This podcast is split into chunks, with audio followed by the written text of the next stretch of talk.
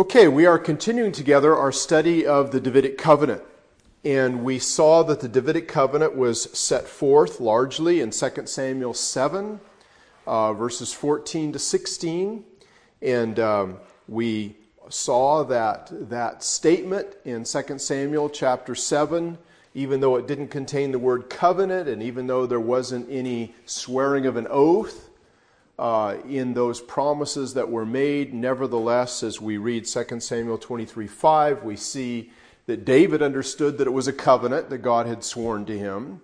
Uh, we looked at Psalm 89, and it was very clear that God had sworn an oath to David, that there was an oath sworn promise, which was declared to be a covenant.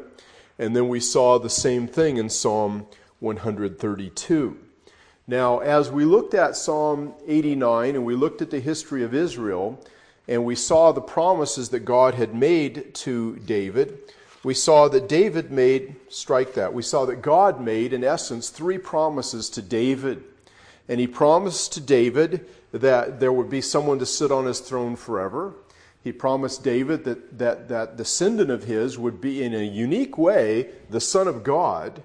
And uh, we saw that this uh, descendant of David, who would be understood to be the Son of God, uh, would be uh, someone who would build God a house. And so, um, uh, as we looked at the fulfillment then of this covenant promise that God made to David, we saw that it was fulfilled in Solomon. Uh, God spoke of Solomon as being his son in a, in a special, unique way. He was the wisest man that ever lived on the face of the earth. And of course, Solomon was David's son who sat on the throne and he built God a house, didn't he?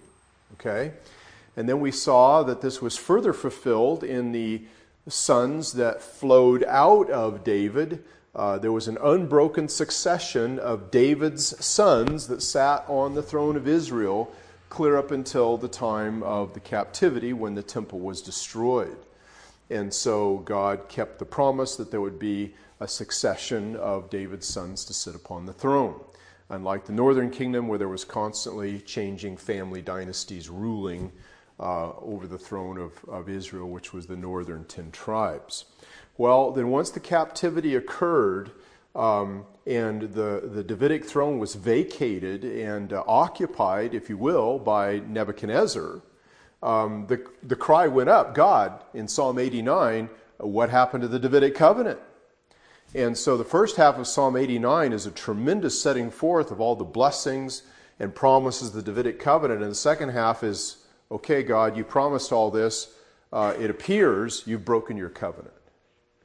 And so, what we see in response to that is that the exilic prophets, namely Isaiah and Ezekiel, and we looked at a number of passages in both of those books, uh, stood up and says, Oh no, the, the covenant has not been broken. The covenant is going to be fulfilled uh, in a special son of David who is going to sit on David's throne forever and who is going to build David, or pardon me, build God a house, a temple. Okay? And so more recently, then, we've been looking at the fulfillment of the Davidic covenant in the person of Jesus Christ. And having looked at the Old Testament passages that predicted that Jesus, uh, who is often called David prophetically, especially in Ezekiel, chapters 34 and 37, um, actually um, was, was, uh, was born, and uh, in his birth, uh, as he was born, a big deal was made out of the fact that he was the son of David. So, what we want to do then is go back and look at the passages we begin to look at last Lord's Day. Uh, and we want to turn, uh, first of all, to Matthew chapter 1 and verse 1. In the Gospel of Matthew, chapter 1, and verse 1, we have um, the record of the birth of Jesus Christ. And Matthew 1 1 is an incredibly significant verse. Uh, it's worthy of long and careful meditation. Uh, Matthew 1 1 says, The book of the generation of Jesus Christ, now notice, the son of David, the son of Abraham. Now, why in the world did he say that? And the reason why is because Abraham was promised a seed, right? And in his seed would all the nations of the earth be blessed. And so Jesus is the seed of Abraham. He's the fulfillment of the promises made to Abraham in the Abrahamic covenant. And then, of course, God promised David a son who would sit on the throne forever and who would build him a, a, temple, a house. And of course, Jesus is the fulfillment of the promise of David of a son who would perpetually sit upon the throne of God. And so, Jesus is the fulfillment of all the promises of the Abrahamic covenant, and Jesus is the fulfillment of all the promises of the Davidic covenant. And that's why notation is made that he's the son of Abraham and the son of David. Okay? So Matthew starts right out with this covenantal framework Abrahamic covenant, Davidic covenant, Jesus, and the new covenant. And if we don't understand the covenantal framework of the Bible, we won't understand the meaning and the significance of why did he identify him as the son of Abraham and the son of David. Lots of people were the son of Abraham and the son of David, but none in the significant sense that Jesus Christ was. Okay, now let's turn to uh, Luke chapter 1, the Gospel of Luke chapter 1. And of course, here we see uh, the point being made by the angel to Mary uh, in our memory verse that we're doing today, Luke 1 30 to 33. In Luke chapter 1 and um, in verse 30, um, well, we'll start out at verse 26. Um, Luke 1 26. And in the sixth month, the angel Gabriel was sent from God into a city of Galilee named Nazareth to a virgin espoused to a man whose name was Joseph of the house of David, and the virgin's name was Mary. And the angel came in unto her and said, Hail, thou that art highly favored, the Lord is with thee, blessed art thou among women. And when she saw him, she was troubled at his saying, and cast in her mind what manner of salutation this should be. And the angel said unto her, Fear not, Mary, for thou hast found favor with God. And behold, thou shalt conceive in thy womb, and bring forth a son. Unto us a child is born, unto us a son is given. Thou shalt bring forth a son, and shall call his name Jesus. And of course, Jesus means Savior or Deliverer. Okay? And, uh, and he shall be great, and shall be called the Son of the Highest. So, unto us a child is born, unto us a son is given. Okay? So he's the Son of God, he's the child of Mary, right? Okay? So you can just see the framework of Isaiah 9, 6, and 7 here. He shall be great and shall be called the Son of highest, uh, the highest, and the Lord God shall give unto him the throne of his father David. Now that's remarkable that when he's identifying this person that's going to be born of Jesus, strike that, that's going to be born of Mary, how does he identify him? He identifies him as the king of Israel, as the one who inherits the throne of David and all the covenant promises that were given to David. Okay, he shall give unto him the throne of his father David, and he shall reign over the house of Jacob forever, and of his kingdom there shall be no end. So all the promises of the Davidic covenant are set out here and declared by the angel to be true of Jesus, the Son of God, who would be born. And so this is the reason why we say Jesus is a king, right? Um, the prophet the priest, the king. He's the prophet, and that he's the final and ultimate revelation of God. God, who in sundry times and diverse manners spoke in times past to our fathers by the prophets, hath in these last days spoken to us by his Son. Okay? And of course, Jesus is, is the high priest after the order of Melchizedek, a priesthood that has no end. He will never die, he will never vacate the office of high priest. And then, of course, he's the king because he is the son of David. Now, um, after this good news is declared, of course, Mary does get pregnant. She's pregnant at that moment. The, the power of the Holy Ghost overshadows her. And, um, and then, of course, nine months passes, and she now, uh, turn to Luke chapter 2, is going to have the baby. So in Luke chapter 2, um, in verse 4, it says, And Joseph also went up from Galilee out of the city of Nazareth into Judea unto the city of David, which is called Bethlehem, because he was of the house and the lineage of David. Now, why are we making note of this? Because it's important. Okay? Joseph is a descendant of David, and Joseph goes to Bethlehem because of the taxation that's been ordered by Caesar, uh, Augustus. And so the son of David is now in the city of David, and he's going to have the son of David in the person of Jesus Christ through his wife Mary. To be taxed, verse 5, with Mary his espoused wife, being great with child, and so it was while they were there. The days were accomplished that she should be delivered, and she brought forth her firstborn son and wrapped him in swaddling clothes, laid him in a manger because there was no room for them in the inn. And there were in that same country shepherds abiding in the field, keeping watch over their flock by night. And lo, the angel of the Lord came upon them. The glory of the Lord shone round about them, and they were sore afraid. And the angel said to them, Fear not, behold, I bring you good tidings of great joy, which shall be to all people. For unto you is born this day, notice, in the city of David. Notice what they've made note of. Unto you is born this day in the city of David a Savior which is Christ the Lord. And so, what we see here is that the angel comes along and he announces, okay, uh, that the Lord Jesus is going to be given the throne of his father David, and he shall reign over the house of Jacob forever. And then, where is this king born? Well, where else could he, should he be born, but in the city of David? If he's going to take David's throne, he needs to be born in David's city of someone who is a descendant of David. Okay? And then John chapter 7, the Gospel of John chapter 7.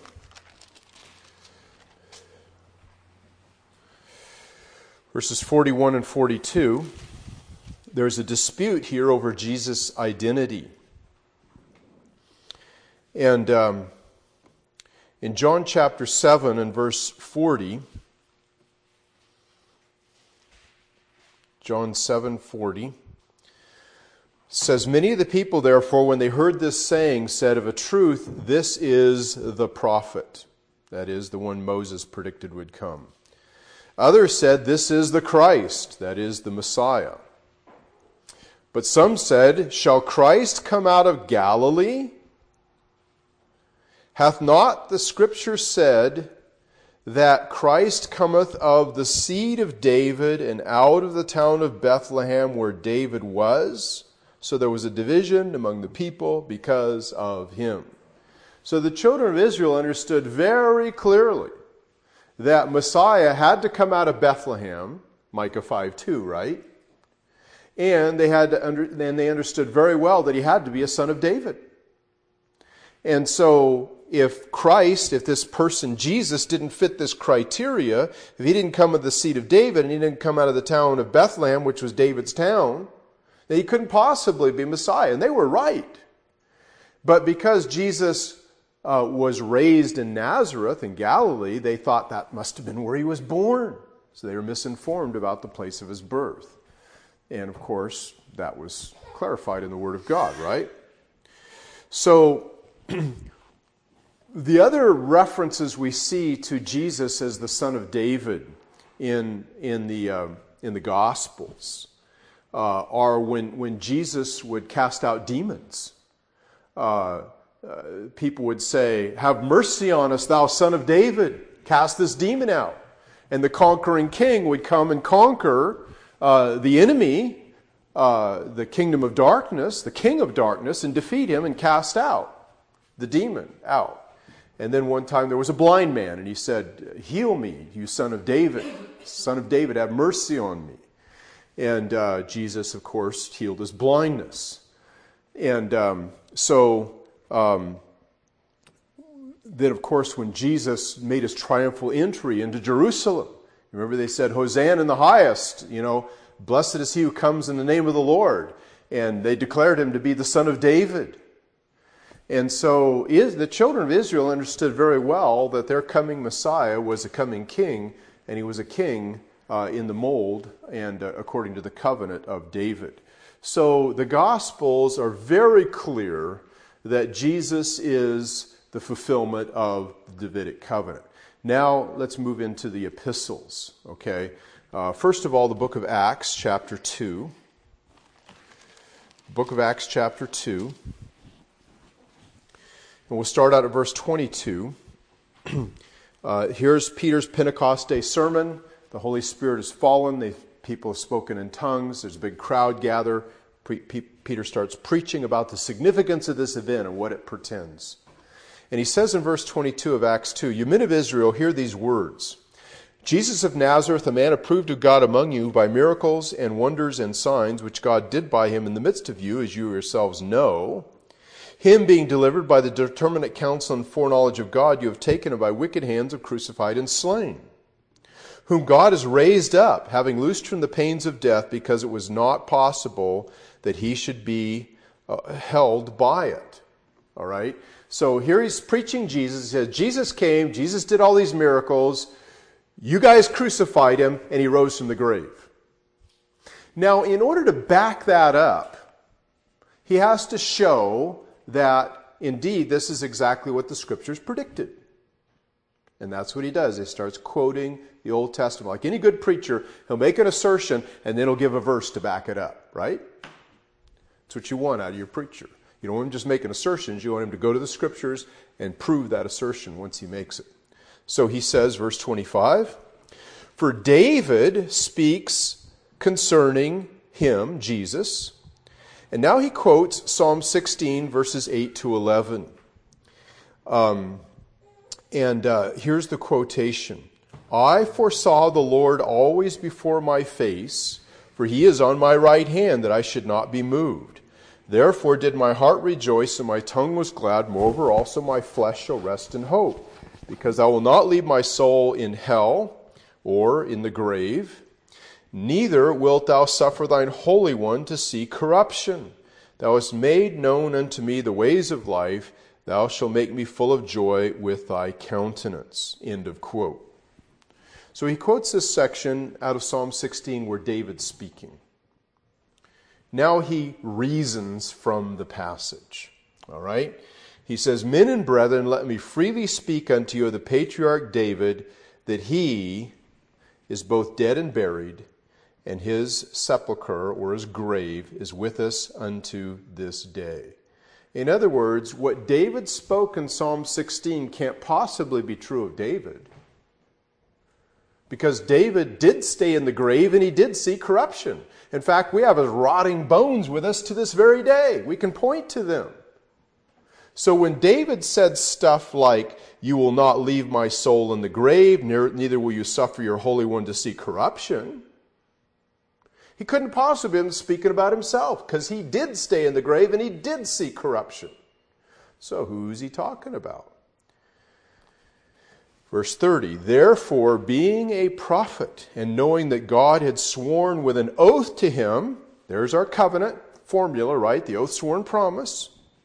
Knowing that God had sworn with an oath to him that of the fruit of his loins, according to the flesh, that is, as a physical descendant, he would raise up Christ or Messiah to do what? Sit on his throne. He, seeing this beforehand, spoke of the resurrection of Christ, that his soul was not left in hell, neither his flesh did see corruption. So, what he's saying here is that David was prophetically declaring the resurrection of Jesus Christ his own son, in Psalm 16. And so when Peter says, God raised up Jesus from the dead, he said, and it was predicted in the Old Testament in Psalm 16, and David clearly couldn't have been speaking about himself because he's still dead and rotten in the grave. So he had to be speaking about uh, his son, his heir, uh, Jesus Christ, who, of course, was not left in the grave and whose body did not see corruption. So, verse 32 this Jesus has God raised up, whereof we are all witnesses. Therefore, being by the right hand of God exalted, that is, he's now ascended to heaven, right? And he's now sitting at the right hand of God in heaven, and having received from the Father the promise of the Holy Spirit, He has now shed forth this, that is, the Holy Spirit, the baptism of the Spirit, speaking in tongues that happened on the day of Pentecost, which you now see and hear. And now he goes back to David again, verse 34. For David is not ascended into the heavens. Where's David? Okay, his body's still in the grave, right? Now his soul's in heaven, but he hasn't, you know, ascended bodily into heaven, right? For David is not ascended into the heavens, but he, David says himself, and now he quotes Psalm 110 and verse 1 The Lord, that is God the Father, said unto my Lord, that is Jesus Christ, Sit thou on my right hand until I make thy foes thy footstool. So now he quotes Psalm 110 that David also wrote.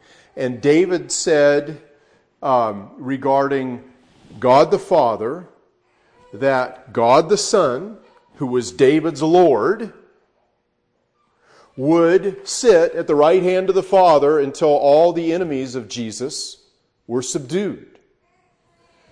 And so, obviously, David wasn't talking about himself in Psalm 110 because he's not ascended to the right hand of the Father. His body's still in the grave. Verse 36 Therefore, let all the house of Israel know assuredly that God has made that same Jesus, whom you have crucified, both Lord and Christ and I might add, the son of David, who fulfills all of the predictions that David made about number one, not suffering corruption in the grave, and number two, sitting on the right hand of God until all of his enemies were subdued. So, Peter here makes a big argument uh, from the promises of the Davidic covenant, those oath sworn promises that these are all being fulfilled in who? Jesus Christ. And so Jesus, Peter declares, is the fulfillment of the promises of the Davidic covenant and that God made to David. And it's shown in his resurrection, and it's shown in his exaltation, his ascension and exaltation at the right hand of the Father. Now, if you don't understand the significance of the Davidic covenant, all this talk about David and stuff seems kind of weird. But when you understand that, it like makes perfect sense. All right. Any questions about that? That all clear? Okay. All right. Now, so so he quoted Psalm 16 and he quoted Psalm 110. All right. Now let's turn to uh, the next passage, and um, that's in Acts chapter 13.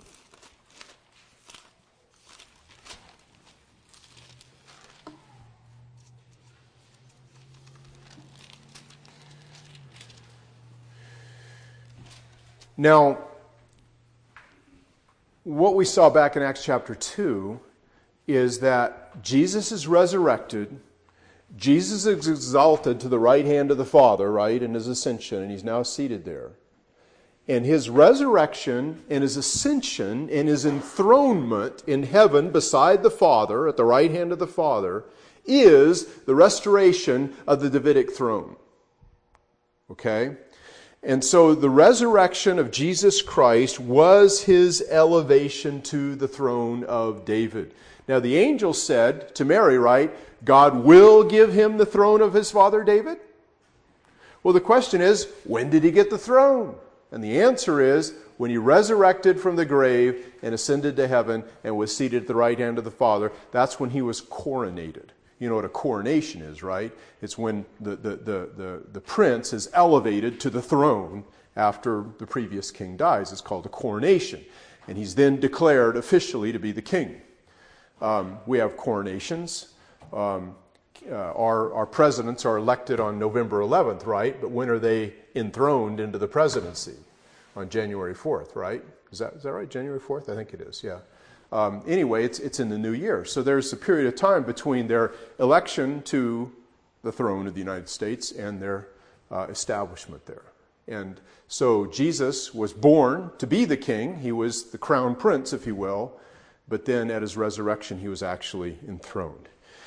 All right, so Acts 13, verse 30. In Acts 13 and verse 30,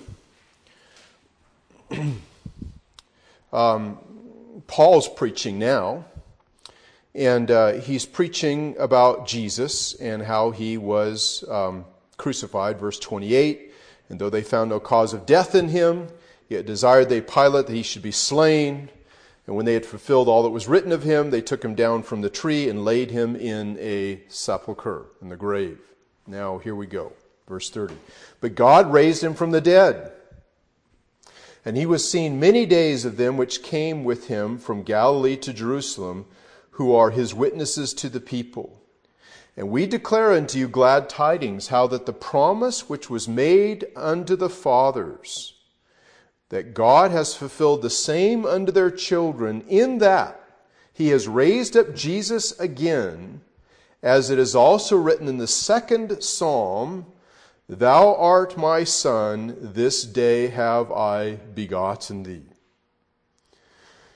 And as concerning that he raised him up from the dead, now no more to return to corruption, he said on this wise, I will give unto you the sure mercies of David.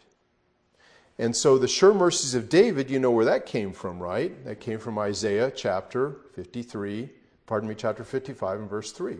You know about that. You preached on it, right? Let's just look very quickly. Keep your hand here at Isaiah 55, verse 3.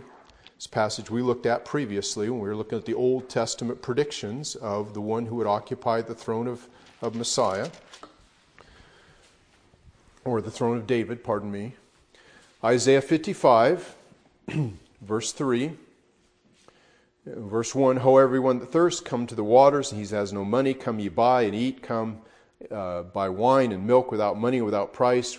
Wherefore do you spend money for that which is not bread, and your labor for that which satisfies not? Hearken diligently to me, and eat ye that which is good, and let your soul delight in its fatness. Incline your ear, come unto me here and your soul shall live. Here it is, and I will make an everlasting covenant with you, even the sure mercies of David.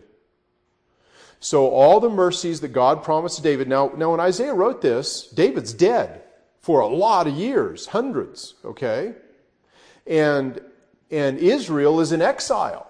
And there's no king sitting on the throne. And it appears the Davidic covenant has been broken, and God says, Nope, the mercies I promised to David are sure.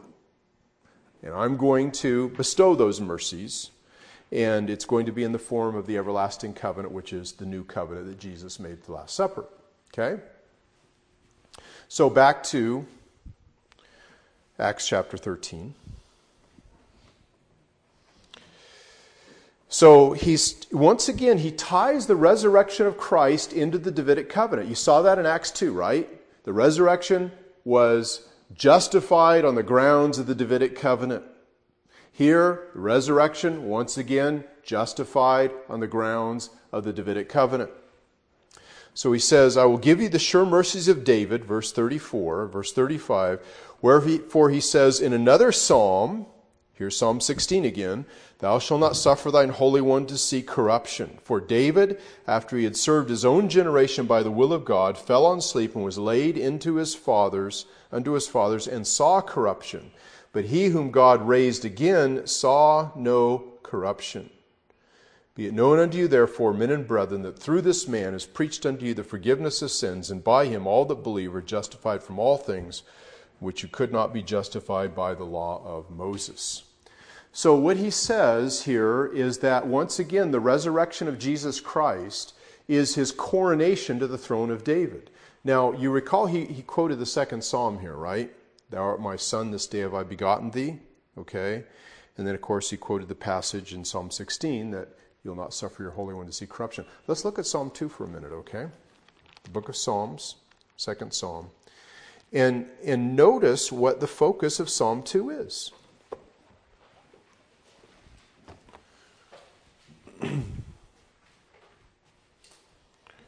Psalm 2, okay? Why do the heathen rage and the people imagine a vain thing? The kings of the earth set themselves and the rulers take counsel together against the Lord and against his anointed, saying, Let us break their bands asunder and cast their cords from us. Here we've got uh, a kingdom and we've got people rebelling against the king, right? Okay?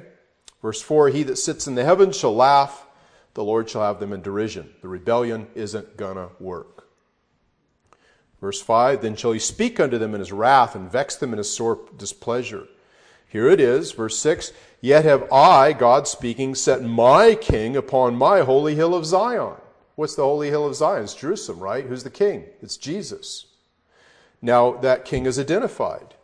Verse 7 I will declare the decree. Now Jesus is speaking here in the first person. The Lord has said unto me, Thou art my son, this day have I begotten thee. Now, when we read that phrase all by itself, Thou art my son, this day have I begotten thee, we tend to think of the incarnation, right? The birth of Jesus in Bethlehem. It's not what it's talking about. When he says, Thou art my son, this day have I begotten thee, the beginning here is the beginning to the throne of David. Because notice he says in verse 6, Yet have I set my king upon my holy hill of Zion. And then the king says, Here's the basis. The Lord said to me, Thou art my son, this day have I begotten thee. Now, here's the result of the beginning. Ask of me, and I shall give thee the heathen for thy inheritance, and the uttermost part of the earth for thy possession. Thou shalt break them with a rod of iron, thou shalt dash them in pieces like a potter's vessel.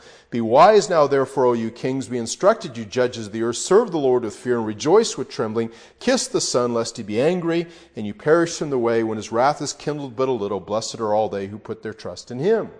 And so the whole context of Psalm 2 is the people are rebelling against God. God establishes his king upon his throne, and that king upon the throne that would exercise all the rule and authority of David was his only begotten son. And he says, regarding the resurrected Christ, Thou art my son, this day have I begotten thee. And what has he begotten him to? He has begotten him to the throne of David. He gives him David's rod and he rules the nations. And the nations come and kiss his feet in obeisance to his kingly authority and rule. Those who trust in him and submit to that rule are blessed. Those who rebel are destroyed with the rod of David.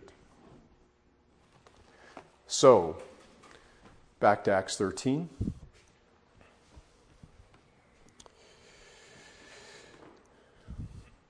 Verse 32. And we declare unto you glad tidings how that the promises which was made unto the fathers, God has fulfilled the same unto us their children, in that, here's the fulfillment, he has raised up Jesus again. As it is written in the second psalm, Thou art my son, this day have I begotten thee. And so it's the resurrection of Jesus Christ in which God says, with reference to that resurrection, that it was a beginning. Because in a way it was, right? He's begetting his son back to life. I mean, he begot him the first time in the womb of Mary, right? And then he died, and then there's a begetting back to life of the second time in the resurrection. And then what does that begetting do? It begets him to sit on the throne. And now he's the king with the rod, and he's ruling the nations. And the heathen that are raging, and the people that are imagining the vain thing that they're going to kick off God's rule God says, My king is going to rule over you. So, the resurrection is intimately tied to the promise of the Davidic covenant. You never knew that, did you? Why did Jesus have to be raised again? Well, one of the reasons was so that he could be enthroned on the throne of David. And we see both Peter as well as Paul in Acts 2 and Acts 13 declaring that the resurrection was the fulfillment of the promise of the Davidic covenant that the Son of God was going to sit on the throne of David. All right, we're out of time and we're going to stop here. Let's pray. Father, thank you so much for the Davidic covenant. Thank you that our King Jesus sits on the throne of David and that he was resurrected that he might be enthroned. Thank you that he's now sitting on that throne, uh, waiting until his enemies are made his footstool. Father, we are confident that that will be the case, and that of the increase of his government and peace there shall be no end. Thank you that he's now establishing that kingdom and ordering it with judgment and justice. Father, we do submit to that king. And Father, we are delighted that we are under his rule. We kiss his feet. We trust in him. We submit ourselves to his will. Thank you for our King David. In Jesus' name, amen.